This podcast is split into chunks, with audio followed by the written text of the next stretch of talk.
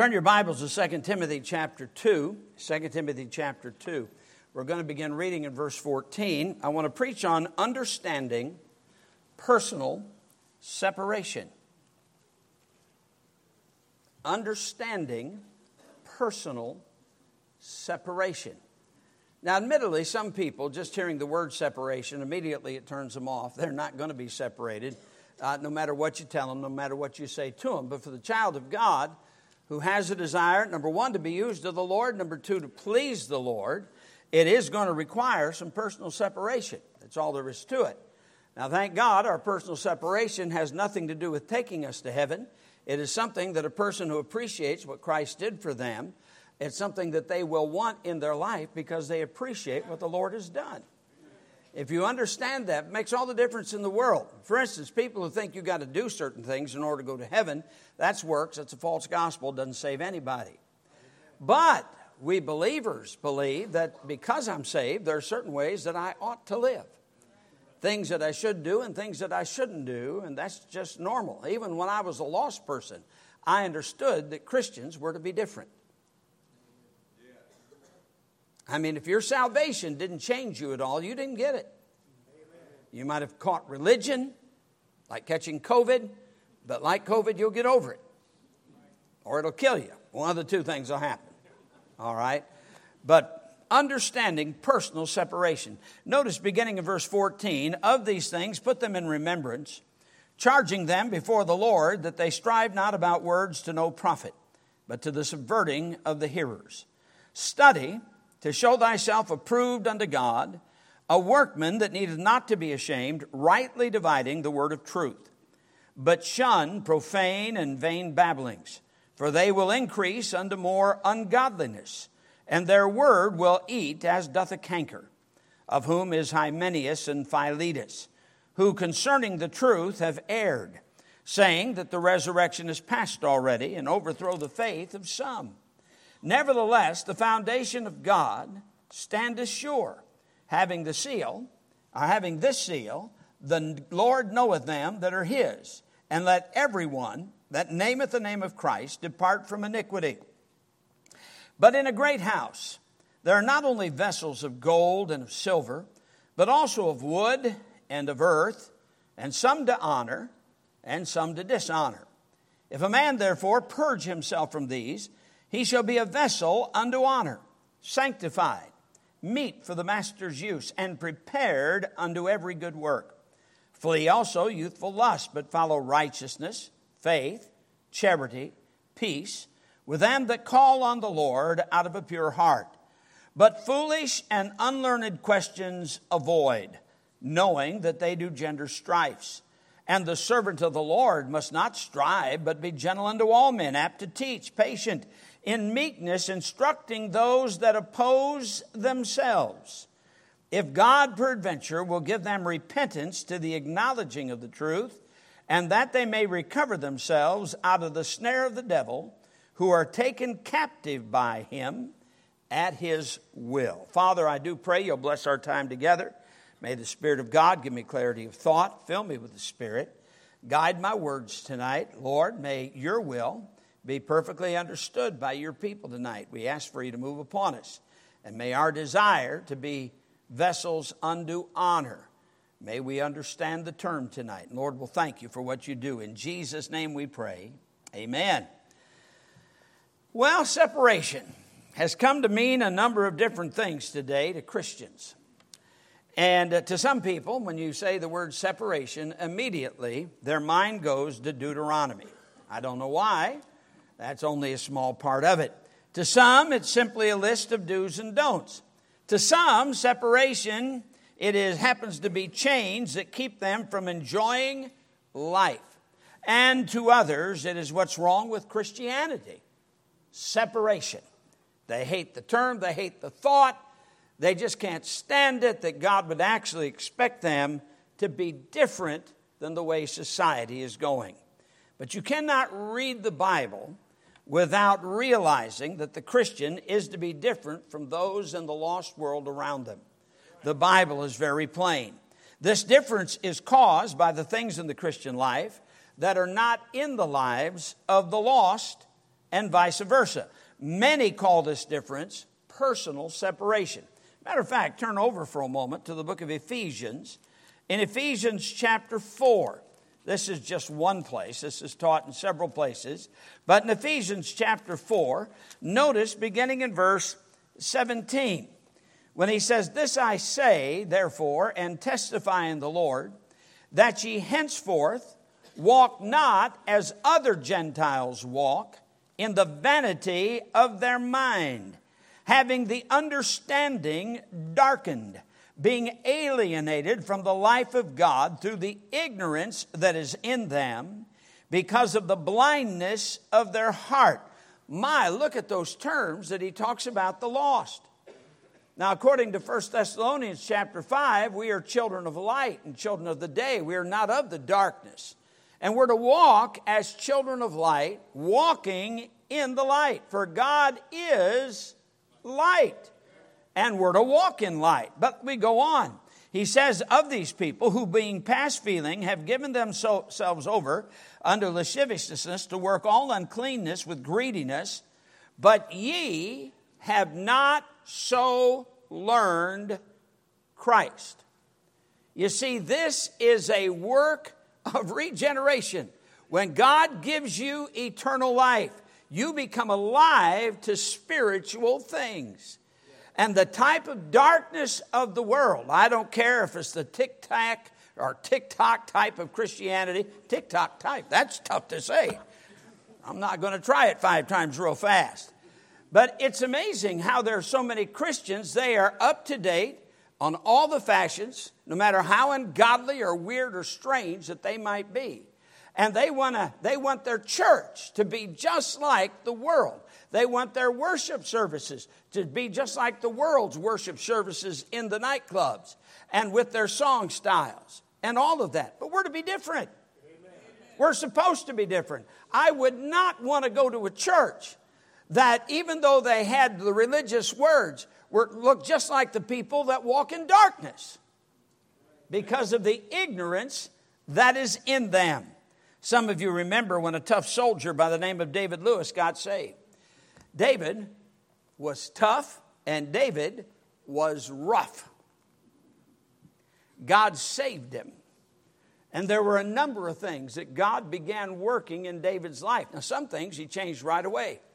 Other things, I got some stories that I could tell you about, and we'd have a laugh, but this is going out over the internet, and so I'm not going to share those with you right now. But he was rough in a number of areas. I mean, hey, that had been his lifestyle. But he got saved. We, took, we went on a missions trip about three months after David got saved. His wife, at that time, it was Chong Lewis, uh, what a sweet gal. She brought David to our services on a Sunday morning. She went to the Korean church uh, over in another church in this city, but she wanted her husband to get saved. And she had heard that Madison Baptist Church was a getting saved place. And so she brought him here. When the service is over, Brother Ray Berry went up to him and asked him, David, do you know if you died tonight, you'd go to heaven? And he had sloughed off a couple of other people who had asked him the same question, but looking into the eyes of Brother Barry, he just had to tell him the truth. No, I don't. And Brother Barry took him back and led him to Christ and turned this old boy around. And now he has been a missionary for a number of years to the American military in South Korea. What an amazing work that God has done. But that's what God does. He saves people and then He changes people. We watched Him grow in the Lord. We saw an awful lot of the changes that took place. The text that we read speaks of this difference by using the word purge. Purge yourself. Purge yourself. Now, it even song, sounds strong, doesn't it? Something has to be done. I had 22 years of the world inside of me. I had 22 years of hearing cussing. I had 22 years of rock and roll music, country and western music. I had 22 years of a life without God. When I got saved, there were some things that needed to be purged from my life. It didn't all happen at one time, but God began to move upon me. That word purge, by the way, in our text literally means to cleanse out thoroughly or to remove from. We had the idea given to us over in 1 Corinthians chapter 5 and verse 7 when the Bible says, Purge out therefore the old leaven, that ye may be a new lump, as ye are unleavened. Now, what I want to do tonight, I want to give you five concepts of this matter of separation from the text that we were looking at when we read at the beginning of the message. First of all, there is the purging of salvation. Now, I dare say all of us could probably state some areas of our life that have not been completely purged yet. But the very idea of the command to purge, it requires, it demonstrates a personal choice. If you're not going to make a choice, God's not just going to zap you about everything and suddenly now you're all walking in victory and everything's like it ought to be. There are some things that God took away from me immediately when I got saved. As you've heard me give testimony before, one of the things He took away from me when I got saved, He took away my cursing mouth, my foul mouth. Took it away right away. For some people, it may be alcohol He takes away from them. You say, Didn't He take alcohol away from you? No, I never had it. I didn't have a problem with alcohol because I didn't drink. By the way, I didn't smoke either. He didn't have to take cigarettes away from me because I didn't smoke. It wasn't that I thought myself better than anybody. I just saw no sense in putting that stuff in my body. It didn't look healthy, didn't look right. I can remember when I was a young boy, we used to have one of those big barrels in the backyard. How many had those where you burned your trash? Anybody burned your trash back then? Boy, you do that today, you're going to get arrested. But, but back then, that's how we got rid of our trash. We didn't have anybody come by and pick it up. We had to, we put it in the barrel and we set it on fire. And of course, you had to stand around and watch it, make sure that nothing got out and caught anything else. But I, I, I, was told that smoke follows beauty. All I know is that no matter where I stood around that barrel, the smoke ended up coming to me. And I didn't appreciate it and I didn't like it. So, why on earth would I want to put that smoke in my body? Besides, if God wanted me to smoke, He made my nose out of brick and put it on top of my head. now, if you're a smoker, bless your heart. But that's not anything I had to break. It's a tough thing to break. There are a lot of things that are tough things to break for people. God doesn't take everything away right away, but He tells you, purge it. Purge it. There are some things you need to get some personal victories in in your life, purge it. And there are some things in this passage that he mentions. First of all, you got to purge yourself from error. Verses 15 through 18, he covers that in this book. He says, Study, first of all, to show thyself approved unto God, a workman that needeth not to be ashamed you need to know what to believe. You need to know what to believe by reading the truth. Find out what God says. And you better be careful about reasoning things. I want to tell you something Calvinism is reasonable, but it's unscriptural. People get into Calvinism because they, they come with some basic reasons, not biblical reasons, but basic reasons. They say, since God is God, He is sovereign, and because He's sovereign, here's where the leap comes. We believe God is sovereign, the leap is this that if God wills something to be done, then it has to be done. They just do not understand that a sovereign God can sovereignly set up for man to have a free will. He can create man with a free will. And according to the scripture, he's done exactly that. But you see, and they reason from that point, every part of Calvinism comes out of that reasoning that anything God wills has to take place. And from that point on, it leads them into all kind of error. And that's sad. So that they end up teaching about a God who is not the God of the Bible. He's the God of John Calvin and Augustine's own mind and reasoning. Now, having said that, this isn't a message about Calvinism. However, the point is this you need to separate from error, simply obeying and believing the Word of God and standing by doctrinal purity. What does the Scripture say? When it comes to the epistles, I firmly believe that the people that the writer of each of the epistles was writing to were expected to understand the letter that they got. The writer would often make it very personal to them. They knew who was writing and they were to understand it the way it was written. God's word is plain. You see, he didn't write the book for the theologian, he wrote the book for the believer. And that's the main part of this whole thing. we need to separate from error. In 2 Timothy 3:16, the scripture says all scripture is given by inspiration of God and is profitable for doctrine, for reproof, for correction, for instruction in righteousness, that the man of God, the man of God may be perfect, thoroughly furnished unto all good works. And then he says, I charge thee therefore before God and the Lord Jesus Christ, who shall judge the quick and the dead at his appearing in his kingdom, preach the word. Don't preach John MacArthur, preach the word. Be instant in season, out of season, reprove, rebuke, exhort with all long suffering and doctrine. Man, we got a great book. You say, but, but I, I need to see other people's notes. He didn't say study the notes, he said study the word. Study to show thyself approved unto God, a workman that needeth not to be ashamed, rightly dividing the word of truth. Over in the book of Ephesians, he tells us in chapter 4, beginning in verse 11, and he gave some apostles and some prophets and some evangelists and some pastors and teachers for the perfecting of the saints, for the work of the ministry, for the edifying of the body of Christ. And then he tells us that it's so that we won't be blown about by every wind of doctrine but that we come together based around the truth.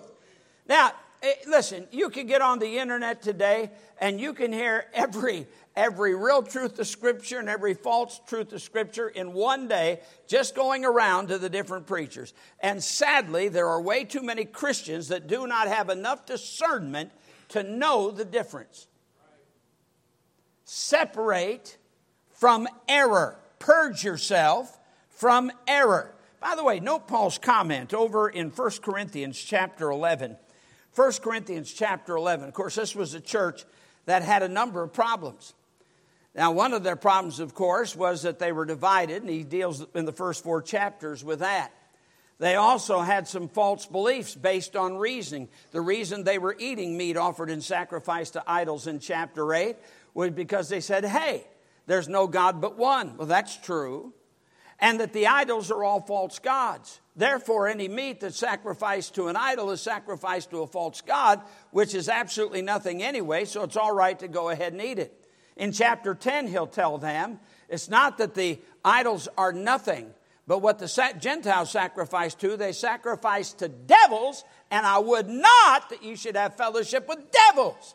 He makes it very plain. But you see, they started out with reasoning and it led them to a false belief. He says this of them in verses 18 and 19 of chapter 11. For first of all, when you come together in the church, I hear that there are divisions among you, and I partly believe it. Now look at this. For there must be also heresies among you, that they which are approved may be made manifest among you. What was the problem at the church at Corinth? They got to listening to some people who came in and gave them a false gospel. They were open minded when they should have been closed minded about this. There is only one gospel, there's not 10 ways to get saved, there's only one way to get saved. And you don't get saved by the law, you get justified by faith. And he makes that very plain. When you're not careful about what you listen to, that's why the Bible says, Mark them which cause divisions and offenses, contrary to the doctrine which ye have learned, and what? Avoid them. Avoid them. You stand on the truth of God's word. When you get to 1 Corinthians chapter 15, he even tells us, I believe it's in verse 12, he says, How say some of you that there is no resurrection? In the passage that we just read, there were some people that were saying the resurrection is past. At Corinth, there were people who were saying there is no resurrection. Now, Paul had taught them all better than that. They should have known what happened. They were listening to people give doctrinal error as if it belonged on the same plane with truth. Shame on them. That's their problem. Separate from error. Not only that, separate from iniquity. Look at verse 19. In verse 19, nevertheless, the foundation of God standeth sure. Having this seal, the Lord knoweth them that are his, and let everyone that nameth the name of Christ depart from iniquity. You see, that's what Joseph promised. The amazing thing about Joseph in the scripture back in the book of Genesis, he didn't even have a Bible. But when Potiphar's wife came around and began to try to seduce him, the Bible says that he rebuked her and then he fled. He got out of there. He didn't stay there. He didn't act, well, I, I don't want to act like I'm shocked about this. You know, it's time God's people start acting shocked about sin. Of course, we're not going to do that if we continue to fill our heads and hearts with it from the TV or from the internet. You're going to be shocked about it. You're going to have to be careful what goes into the eye gate. Bible says, keep thy heart with all diligence, for out of it are the issues of life. And then a couple verses after that, he says, let your eyes look right on. You better be careful what you see. Job said, Mine eye affecteth my heart because of all the daughters of this city. Yes, you've got to be careful what you look at. Separate from iniquity. In 1 Peter chapter 2 and verse 9, the Bible says, But ye are a chosen generation, a royal priesthood and holy nation, a peculiar people, that ye should show forth the praises of him who hath called you out of darkness into his marvelous light. Your life should show that something has happened to you. You have been saved. You're not like what you were. You are different now because you've been born again. You went from being a child of darkness to a child of light, and your life is to demonstrate that. Ephesians 5 3. But fornication and all uncleanness or covetousness. Now get this. Let it not be once named among you as becometh saints. This is not in order to go to heaven, this is because you're going to heaven. Because you are a saint. There are certain things. If you've been born again, you're a saint, you belong to God. And your life is to show that you have been born again. You've heard people say, well, those people down there, they do this and so, and they say they're saved. Well, obviously, you do certain things. Don't get upset when people think you're lost. If you're going to live like the lost, talk like the lost, act like the lost, don't be surprised when people think you are lost. Now, you may be saved and going to heaven, but people just think you're a Philistine. I mean, if you'd have saw Goliath come down the hill because he looked like a Philistine, acted like a Philistine, talked like a Philistine, everybody figured he was a Philistine, and they were right. Some of you are mulling that over, I can tell by the look on your face. 2 Corinthians 7 1, having therefore these promises, dearly beloved, let us cleanse ourselves from all filthiness of the flesh and spirit. Now get this, perfecting holiness in the fear of God. The Bible says the fear of the Lord is the beginning of knowledge. The fear of the Lord is the beginning of wisdom, and our walk is to be like we're people who have a fear of the Lord. In Titus 2 11, 12, and 14, for the grace of God that bringeth salvation hath appeared unto all or to all men, teaching us that denying ungodliness and worldly lust, we should live soberly, righteously, and godly in this present world, who gave himself for us that he might redeem us from all iniquity and purify unto himself a peculiar people zealous of good works. So, yes, we separate from error and we are to separate from iniquity. This is understanding personal separation. We have the responsibility to purge ourselves of certain things. Notice also number three separate from lust. Look at verse 22. Flee also youthful lust. Now, what on earth could he be talking about with youthful lust? Some believe that it's the desire to have, and the desire to be, and the desire to do. The reality is today that people are basically controlled by their desires. As a matter of fact, when you're controlled by your desires, you'll never be all that you can be in any part of life. You need to take control of some things. Now, here he's talking about youthful lust, that desire to have. And so I want to get everything that I want to have. I want to have this, I want to have that, I want to have that. Don't worry about that. What gets people in trouble, by the way, with gambling? Because they want to have. They want to have. They want to have. And they think if they get good enough at gambling, finally they'll have everything they want. What is all this about the TikTok challenges and all that? Everybody, uh, we, we want to have popularity. We want to have fame. Uh, we want that. Or the desire to be. The desire to be someone special. You know, I'm just glad I'm a child of God. I want to be used of the Lord. That's my desire. However, He decides to do that, that's fine with me. And the desire to do. What is it you want to be in life? You know, it would be great to hear some young people say, I want to do in life what God wants me to do in life. I, will go, Lord, to school where you want me to go. Lord, I want to be what you want me to be. Now, Lord, what do you want me to be? Show me, Lord, what you would have me to be.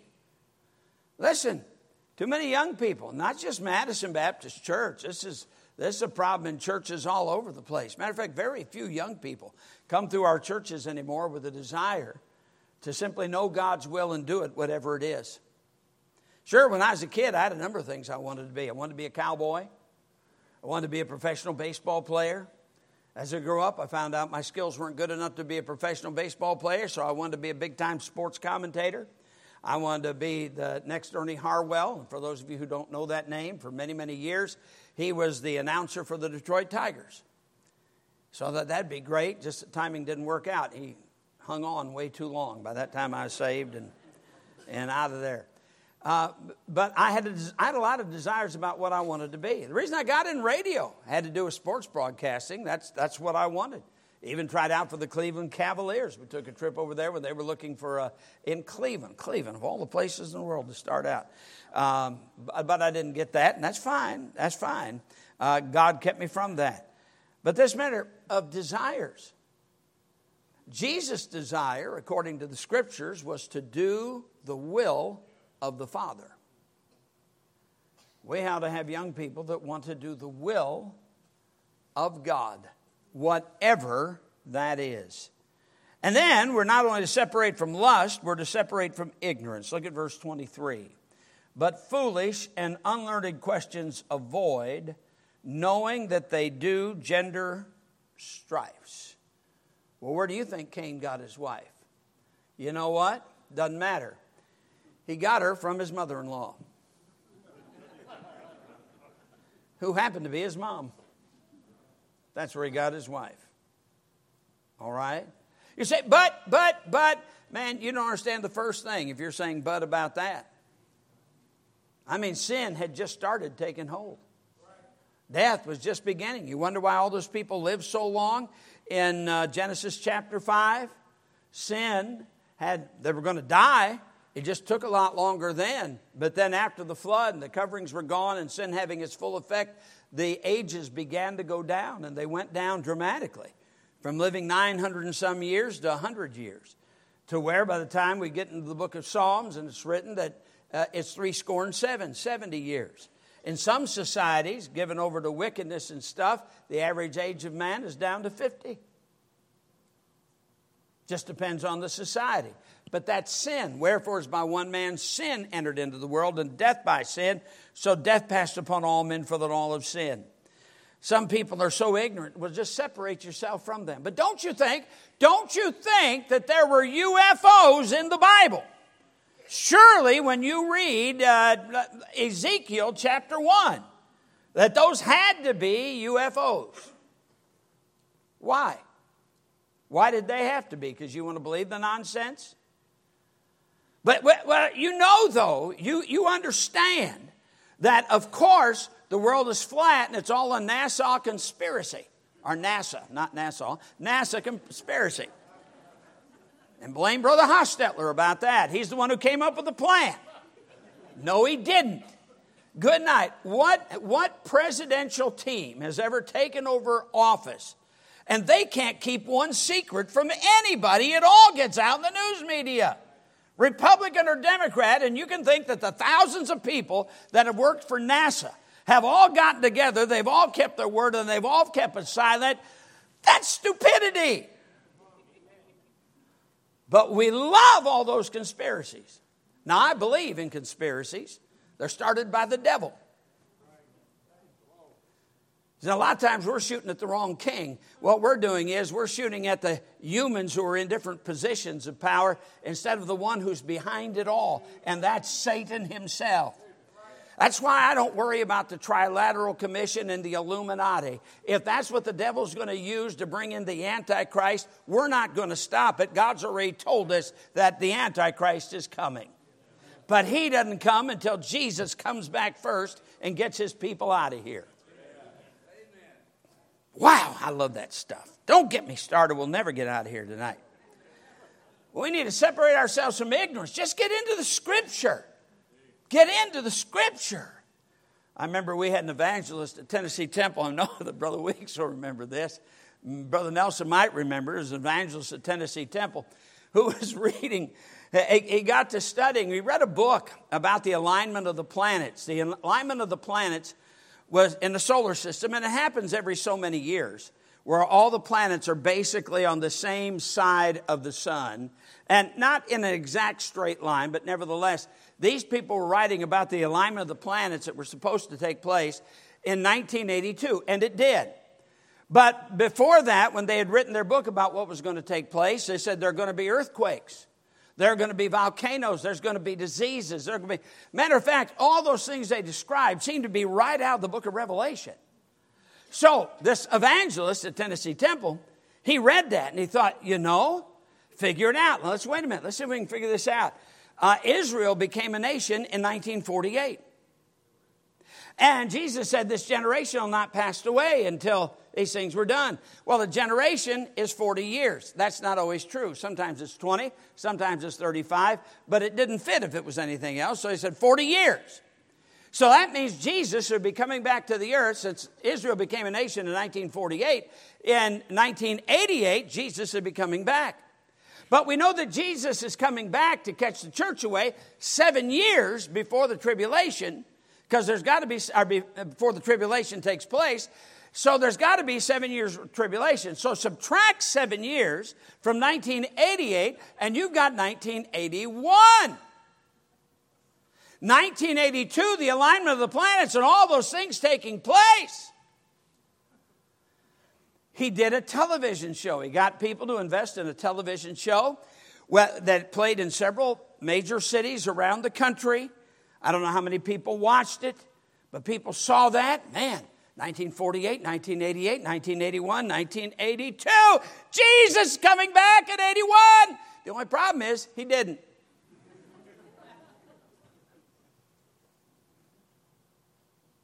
Separate from ignorance.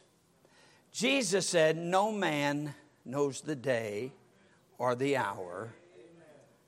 God knows that's it.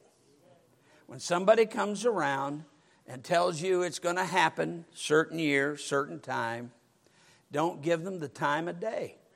Jesus has already spoken on the matter that takes care of it. As a matter of fact, there was one uh, guy, pardon me, there was one guy who, uh, who wrote a book that Jesus was going to come back, and I forget the date, it was June something of, I believe, 2006. And he made fun of people who said you couldn't know the day or the time or the hour. You couldn't know it. And uh, he made fun of people about that. And he says, and obviously, if Jesus doesn't come back on that particular day in 2006, then you'll know that this was not true. I knew it was not true when I read it. I didn't have to wait till then. But guess what? That was back in 2006. He hadn't come. I'm not disappointed in Jesus. I'm disappointed in the ignorance of people that just simply won't take God at His word. God said, You're not going to know, you're not going to know, period. He's coming as a thief in the night. And hallelujah, we'll be caught out of here. It could be today. Amen. Separate from ignorance. Man, some of these people love the psychic hotline. They're knowledgeable about the impossible things of Nostradamus. That, uh, people can make it say anything that they want to say. I don't know if there still is a National Enquirer, but uh, man, they've had some really strange things in there with Elvis and JFK all being seen at the same place up in Canada fishing somewhere. Separate yourselves from those things, the purging of separation. Secondly, there's the praise of separation. For he mentions in verse 20 being vessels unto honor, some to honor and some to dishonor. Now, what on earth is he talking about? God honors those who separate themselves unto him. And it's amazing what God can and will do with any one of you. Any one of you. I don't care who you are. Young people, you could be greatly used of the Lord. You could be. But you're not going to be trying to keep a foot in the world and a foot in the church. You're going to have to make up your mind. No man can serve two masters, for either he will hate the one, love the other, or else he will hold to the one, despise the other. You cannot serve God and mammon. Very, very plain. The Lord Jesus Christ is the one who said it. He can use you. There are those who are exalted because that is their goal. They, their goal is to be exalted now. Matter of fact, you'll remember some of the disciples had that problem, created some division. Jesus said, if you want to be exalted, then humble yourself. The way up is down. The way up is not trying to get up, the way up is down. Humble yourself. Because God resisteth the proud, but he giveth grace unto the humble. There are those who just serve the Lord and let God take care of whatever comes. You look at Philip. Philip was a faithful deacon. He goes up to the Samaritans in chapter 8 of the book of Acts and he has a tremendous revival. Many are saved. So many get saved that the church sent Peter and John up there to make sure everything that was being done was on the up and up like it should be. And it was tremendous revival. Thousands of people got saved. It was awesome. And so then God took Philip, who had been the faithful deacon, to preach the word of God, and he took him out to the desert where there was a man in a chariot, sitting in his chariot reading from Isaiah 53. Philip ran up to him and he says, Do you understand what you read? And he said, Well, how can I except some man show me? And the Bible says Philip preached unto him Jesus. The Ethiopian eunuch was saved because Philip just simply wanted to do the will of God. He would do it with a crowd or with just one, it didn't matter. As a matter of fact, I personally feel if a preacher is not willing to preach to one, he has no business preaching to a thousand. Man, God called me to preach. I, it doesn't matter how big the crowd is. Oh, I like the big crowds. That's fine and dandy. Uh, that's okay, but it doesn't matter. Just to preach. Heard one preacher say, I'll, I'll preach at the drop of a hat, and I'll even drop the hat so that I can preach.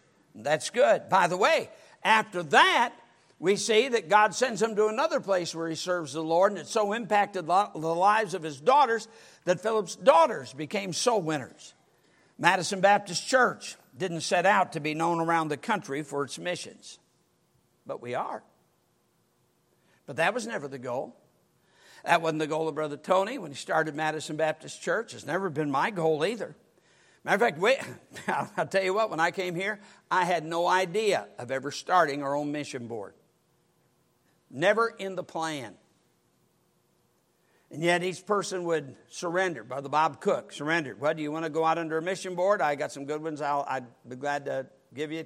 He said, No, I want to go out under the church, like Brother Tony. Then Brother Nelson surrendered. I want to go out under the church. And then was who was next? Brother Westenberger. Brother Westenberger surrendered. I want to go out under the church.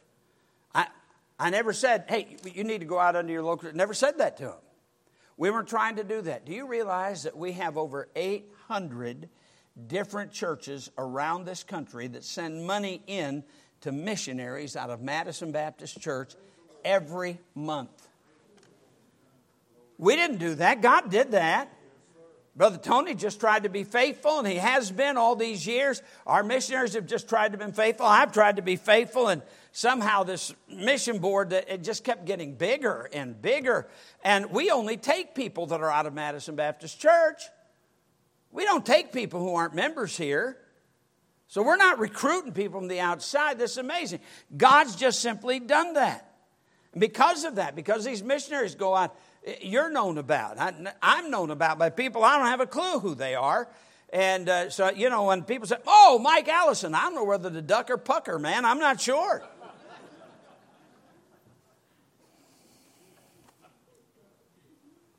But the praise of separation, it's amazing what God can do with anybody.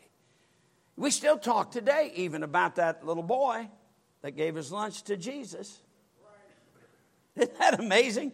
2,000 years, we're still talking about that little boy. that gave his lunch to Jesus, and Jesus used it to feed 5,000 men, plus women and children that were there.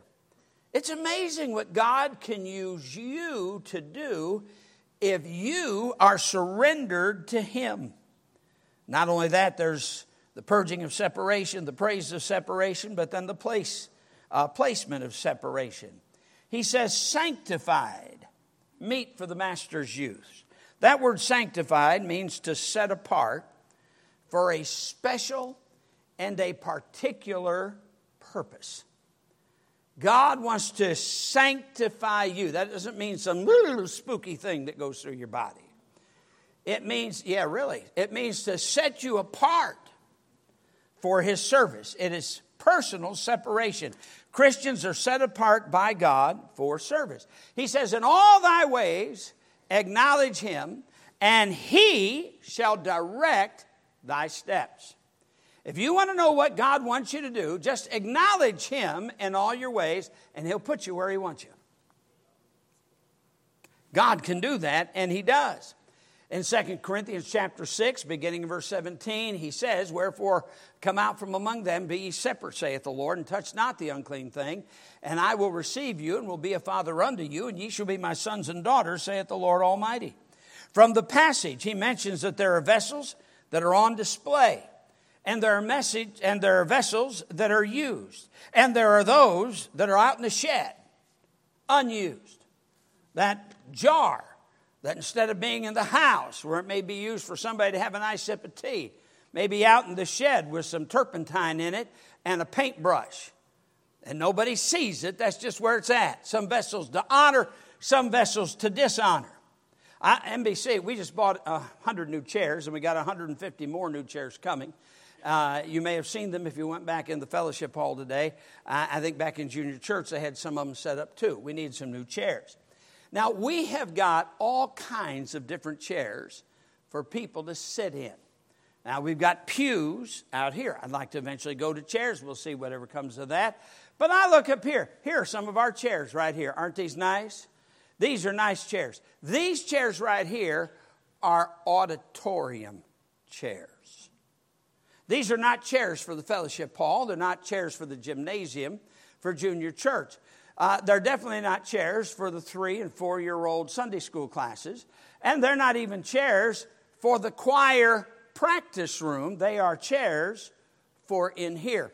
One day, these chairs were in a factory. I'm sure all of these chairs came out of the same factory for that matter. And then Madison Baptist Church bought them, and out of all the thousands of chairs that that factory may have had, this group of chairs was set apart for Madison Baptist Church. Sanctified, that is, set apart for our use. As a matter of fact, we put them up here. They look nice. People around the world on the internet see these chairs every time they look at one of our broadcasts. They're set apart for a special job. Now, we've got some chairs that are just metal chairs, and they're put in the rougher places of the church. Because if they get torn apart, who cares? Now, you can sit in one of those as easy, may not be as comfortable as one of these. We've got different chairs for different Sunday school rooms. For kids, we've got some of those hard plastic formed chairs uh, in different places. Kids have a way of being a little rough with those. We've got, we've got nice chairs for teachers to set in, for instance. Uh, we've got so many different kinds of chairs, and they all do different things. And our chairs have different purposes. You see, we don't want to use these chairs when we have dinner on the ground they'll end up with way too many marks on them, too many stains on them. We don't want that for that because these chairs are special chairs. I don't have a clue how much they cost, but I'm sure it was too much when we got them. And because of that, we're going to take care of them. I mean, I would to God that all the Madison Baptist Church people, including the young people, would be careful with the chairs we do have. Guess what chairs are meant for? Sitting not standing, sitting. I can't tell you, you remember when we used to get those uh, uh, balsa wood type uh, tables? And you know, you couldn't have them very long because even though there'd be chairs at the table, people would sit in the middle of the table. And they'd eventually bend and break and go down. Now we've got strong pl- plastic tables, but you know we've had those for a number of years. But guess what happens if enough people sit in the middle of them? And yet we didn't buy them to be sat on, we got them to be sat at. They weren't used for what they were supposed to be used for. I didn't mean to spit on everybody down here.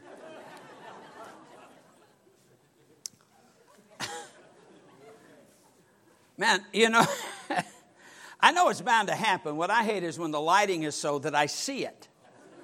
I, of course, I guess it's even worse when they see it coming. oh, no! Having another shower here.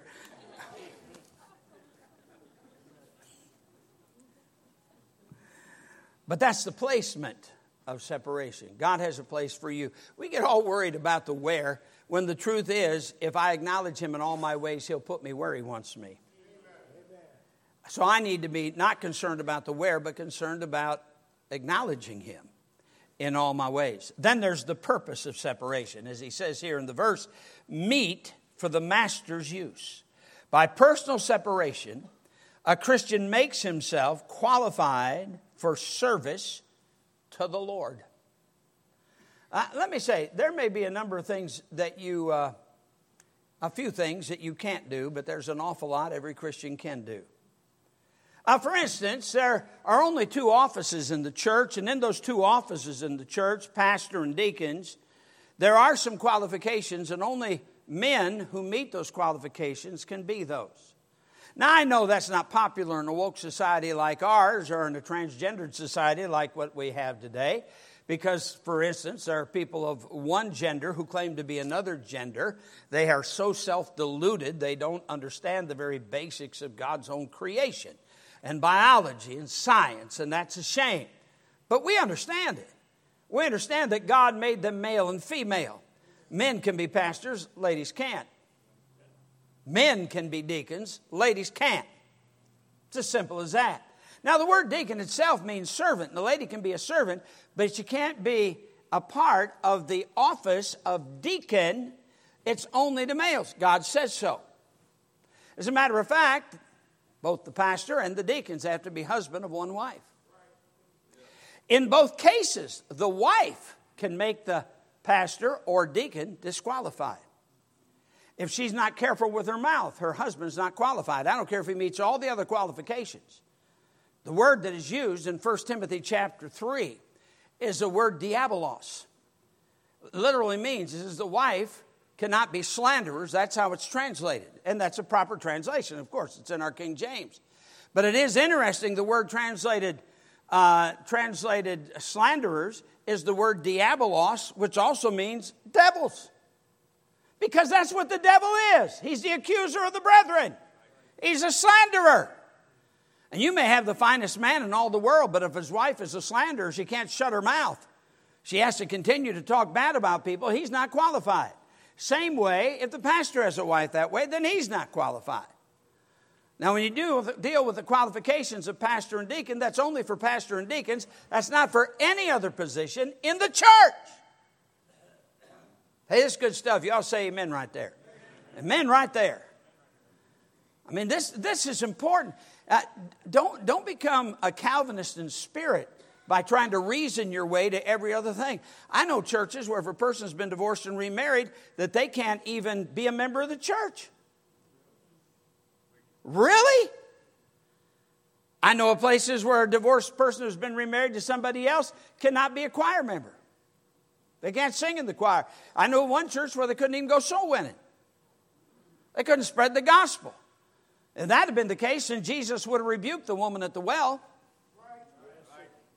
She brought the whole town to Jesus. Jesus didn't say, Hey, you can't do that. You've had five husbands. What's wrong with you, woman? You can't do that. That wasn't Jesus. Not what he said. See, the qualifications are for pastor and deacons. The Bible's really plain about that. How do you know that? It says it. That's 1 Timothy chapter 3. Let me get back. You got me off my subject that I was hitting really good, too. Meet for the master's use. By personal separation, a Christian makes himself qualified for service to the Lord. Isaiah 52 11. Depart ye, depart ye, go ye out from thence, touch no unclean thing, go ye out of the midst of her, be ye clean, that bear the vessels of the Lord. Hey, how many of you have a favorite coffee cup? Raise your hand. You got a favorite coffee cup. Now, the reality is, I, I'm a Christian, I don't drink coffee. All right. you Pharisee. I'm kidding. I'm kidding. That's the thing. Today, you can't kid. Everybody gets offended. So, there, Internet. All right. How many of you have a favorite chair? Yeah, I've got a favorite chair at my house, and I don't want my wife to sit in it. That's my chair. I don't want to go in there and have to sit in her chair because she's sitting in my chair. She has to move. My chair. Hey, how many of you fishermen have a favorite lure that you like to use? Any? Uh, you know, we don't have as many fishermen as what we used to have. We only got just a few now. And, um, but you got a favorite lure. And yet, fish will bite on other lures. But you've got a favorite one. That you, it's your favorite one. Well, guess what? You want to be a vessel of honor in God's house for God's service, one that God would desire to use, like Job. When God wanted to use one of his children in that battle against the devil in the book of Job, he says, Hast thou considered my servant Job? Lord, I, I, man, I just want to serve you any way you'd have me to serve you. Oh, but not that, Lord. That's hard. Don't send me there, Lord. Don't have me do this. I'll serve you if you let me do what I want. Now, then you really don't want to serve him. You're wanting to serve yourself. I didn't ask about favorite golf clubs, but I was thinking about it so some of you fishermen won't feel like you're being picked on. In Scripture, it seems that God used the angel Michael and the angel Gabriel in a number of different cases. And yet, there are a lot more angels than that. Now, there are some angels that are not named, but these are named. The enemies of God, they had their favorite too. The enemies of God had their Goliath. And God had David. I mean, all those other servants that were out there in, in God's army. And none of, them, none of them volunteered to go out and fight Goliath. But God had one, David, a ruddy youth, and God used him to get the victory because it didn't matter about the size of the person that was flinging the stone. All that mattered was the size of the God that the one flinging the stone was trusting in. That's all that counts. Well, I can't teach a Sunday school. Who am I to teach a Sunday school? Hey, surrender to God, let God use you. You'll be surprised what God can do if you just let Him use you. A vessel unto honor, the purpose of separation. You know, when I went to Uganda back in, I think it was, let's see, that would have been 93. I know because it was on my 25th wedding anniversary. What a place to go on my 25th wedding anniversary. And uh, at that point, they told me that there were 17 million people in Uganda. Of course, it had been devastated by war, it was being devastated by AIDS at the time, and so on. Uh, the last number that I heard was the one Brother Hudson gave us that was with us a few weeks ago, where he said there are 42 million people in the country now. So it's grown a lot during these years. But it is absolutely amazing in, in that country what God has done in that place. Think about this for a moment. Because as far as I know, Brother Tony was the first independent Baptist missionary to go to Uganda after the reign of Idi Amin. Now, numbers of other missionaries have gone since. He was the one that paved the way, as far as I know. We had seven missionary families there out of Madison Baptist Church at one time. There are churches, literally, all over the country that were started because of somebody going out of Madison Baptist Church that paved the way. Now, who would have thought there could have been that kind of impact? As a matter of fact, I don't know of anybody who's had the vision to do what's being done in Rwanda with the several different preaching points that are going on. And this all goes back to Madison Baptist Church in the little city of Madison, Alabama. The impact that is felt in those countries in the middle of Africa. Meet for the master's use. God wants to use you. It has nothing to do with your size, it has nothing, nothing to do with your talent. It has to do with you making the decisions to be separated to His work, meet for the Master's use. So there's the purging of separation, the praise of separation, the placement of separation, the purpose of separation, and then the product. He says, prepared unto every good work. The result of personal separation is service that is evaluated as good in the eyes of the Lord. In Matthew 5 16, Jesus said, Let your light so shine before men that they may see your good works and glorify your Father which is in heaven.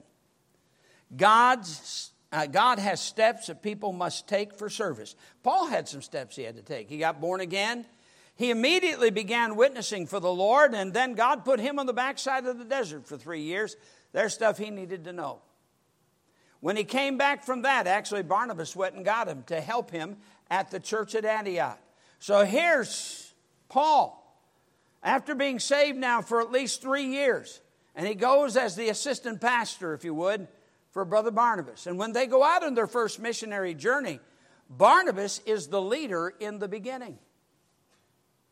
And then God changed that around.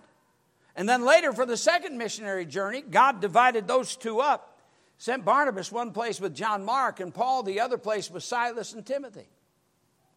But God is the one who has done that work. We don't want to give Paul the praise for it, that's God who did it. Just simply being surrendered to Him.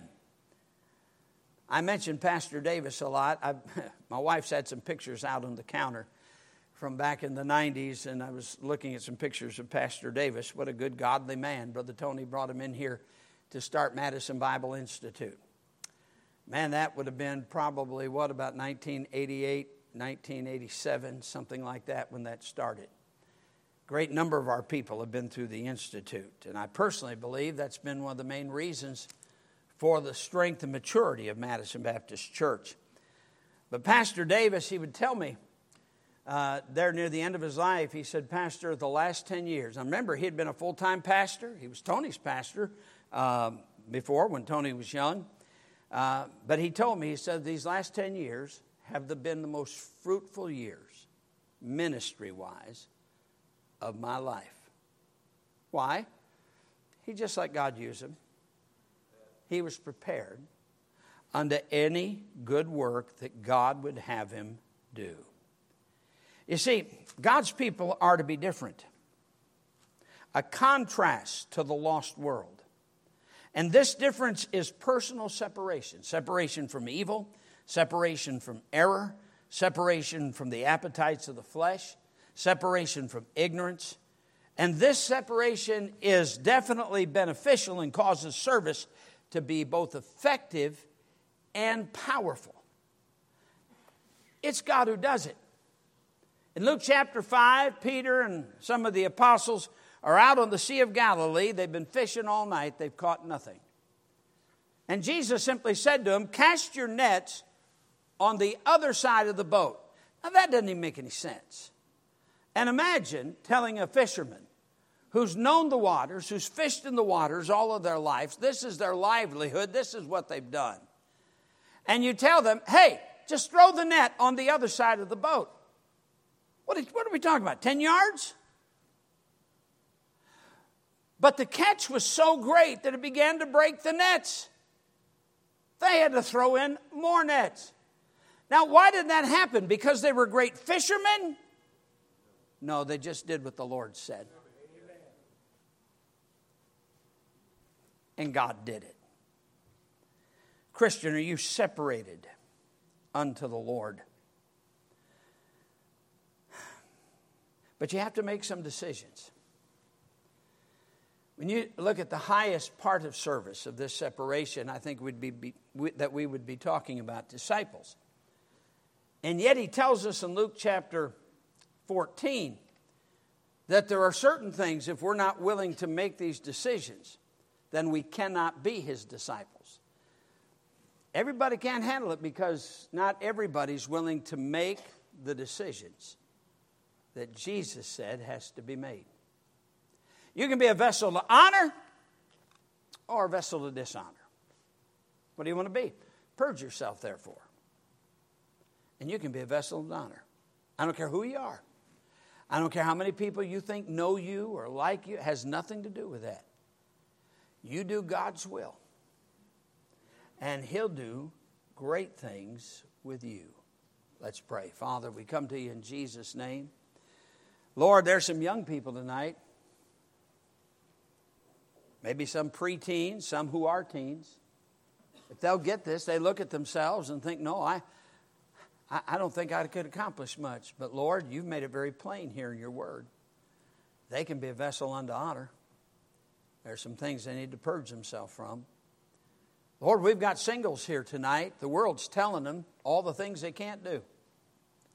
And they'll never be much unless they go with the flow of the world, and yet you say that we're to purge ourselves from the very world that the world's trying to draw them away. God, I pray tonight there'd be some surrender some single young people, some young couples, some middle aged couples. You'll do great things with them. Lord, I, I'm still always amazed when I see what you've done with Brother Jim Davison. He wanted to be an evangelist, but he was surrendered to you no matter what. And yes, he's done evangelism work, but you directed him to the prisons and have used him, the hundreds of souls that's been brought to Christ through his ministry. A vessel unto honor, sanctified, meet for the Master's use. May there be that sweet surrender. Without that surrender to separation, they'll not be a vessel unto honor. So have your way tonight in every life, I plead, in Jesus' name.